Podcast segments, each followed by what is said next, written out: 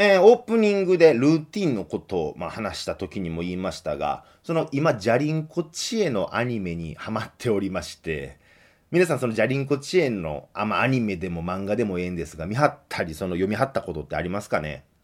僕が通ってた中学校、まあ、飛松中学校っていうんですけども、そこではね、その図書室に唯一置いてあった漫画が、裸足の弦とジャリンコ知恵やったりとかしまして、まあ僕はと言いますか、関西出身の人間には特に馴染みの深い作品だなと思うんですけども、僕自身ね、漫画は全部持ってまして、実家にあるんですけども、まあそのアニメは今回初めて見たんですけども、これがたまらんのですわ。なんといってもその脚本演出は、蛍の墓やかぐや姫の物語などのジブリ作品でおなじみの高畑勲監督が務められているわけなんですけど、まあね、この4月にお亡くなりになってしまいましたけども、その原作が持つ、まあ、大阪の下町のそのコメディタッチな部分っていうのと、え時折見せる叙情的な部分っていうのを、まあ、筆一本であの方は、えアシスタントも雇わんと、たまに奥さんに手伝ってもらうぐらいやみたいな話もありましたが、その筆一本で書いているそういう、え繊細な部分っていうのをアニメとしてほんと上手に演出しはるなと、まあ、思うわけですよ。どこから言うとんねんって話ですけど。でね、そしてですよ。アニメ版で言いますと特筆するのがその声優のキャスティングもこれはまた素晴らしいわけでして、まあ、特にハマり役なのは主人公のちえちゃんのお父さん役である竹本哲、まあ、哲ですよ。え哲役を芸人の西川のりおさんが声当ててはるわけなんですけども、本当もうこの人以外ないやろ考えられへんっていうぐらいにハマり役なんですよ。それこそね、高畑監督がお亡くなりになった際には、えー、西川のりおさんが人生ナンバーワンの当たり役をくださってありがとうございますと、えー、こうコメントを残されたりもしておるんですけども、あの鉄の生き様と言いますかね、そのまあ本当どうしようもないんですけども、なんかどこか憎めなくて愛嬌のある人って本当憧れるなって思って、それこそ昔じゃリンコチー読んでた時は、もうなんやねん、ってつ、腹立つなぁ思ってて。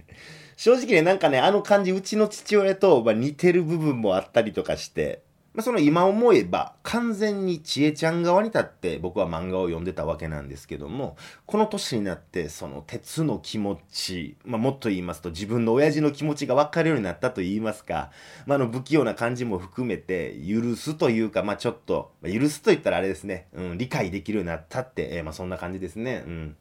いや別に僕が鉄みたいにヤクザボーン縛いて金巻き上げるみたいな、そんなことをこれからするとか望んでるとかそういうことではもちろんないんですけども、その心のどっかには僕にも鉄みたいな部分があって、ね、やっぱそれを自覚した時に、うん、なんやろな、なんか悪い気はせえへんな、みたいな、まあそんな感じですかね。うん、偉い。今日はなんか抽象的な話が多くてすみません。えー、ということでここで一曲聴いてください。え梅雨入りしまして雨の日が最近多いですけども、まあ、しかしこれを恵みの雨に変えるのかどうかは自分次第ですよなんてね、えー、安い、えー、自己啓発本みたいなことも言うておりますけども、えー、そんな感じで一曲聴いてください。文元大輔で「雨に歌えば」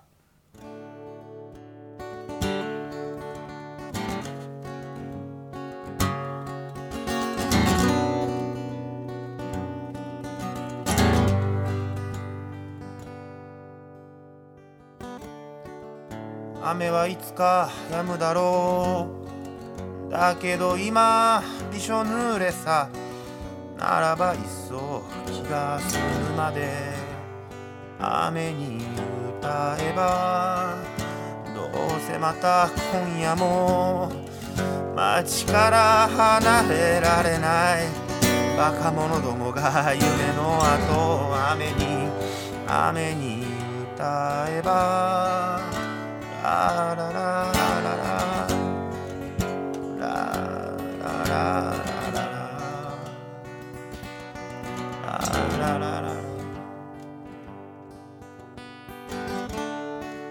人気のない交差点。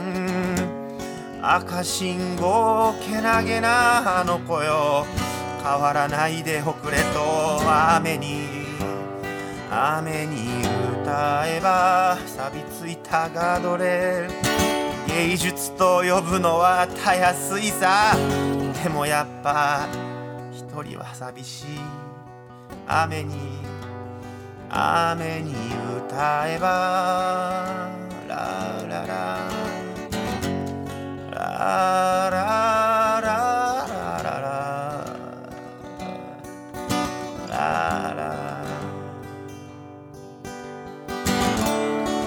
雨はいつか止むだろ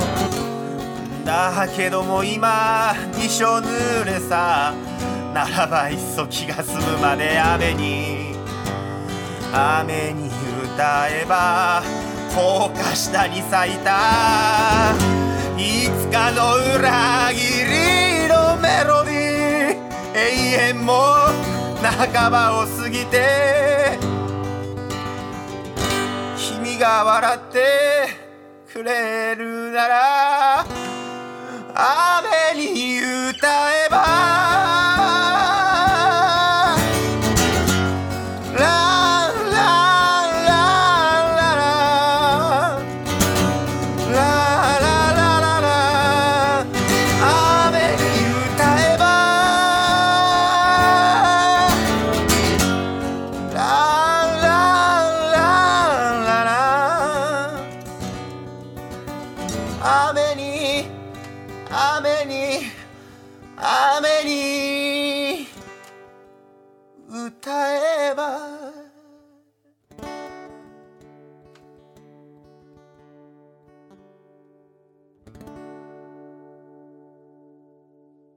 お聴きいただきましたのは私、文本大輔で、雨に歌えばでした。えこの曲は3の目にあります老舗ライブハウスですな、えチキンジョージにて行われた藤本勇樹、寺山隆二、文本大輔のえースリーマンライブ永遠も半ばを過ぎての来場者特典の CD よりお届けしました。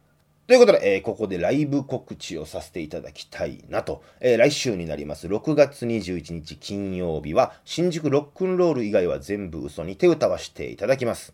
そして7月に入りまして、7月7日日曜日は東新宿 TKO。同じく7月9日火曜日も東新宿 TKO ということで、こちらはですね、どちらも神戸のライブハウス界のゾンビこと、えー元谷さんがやっているギグ企画ということですね。そして7月11日木曜日、こちらはですね、えーこの間も出させていただきました、新桜台酒と飯にて、えー、ほんと久々ですね、ロックバンド犬飼のボーカルジャックさんとご一緒ということでね、えーそしてそしてですよ、えちょっと先にはなるんですけども、関西でのライブも、まあ、ほぼほぼ、えー決まってきております。えー日程なんですけども、えー8月9日金曜日、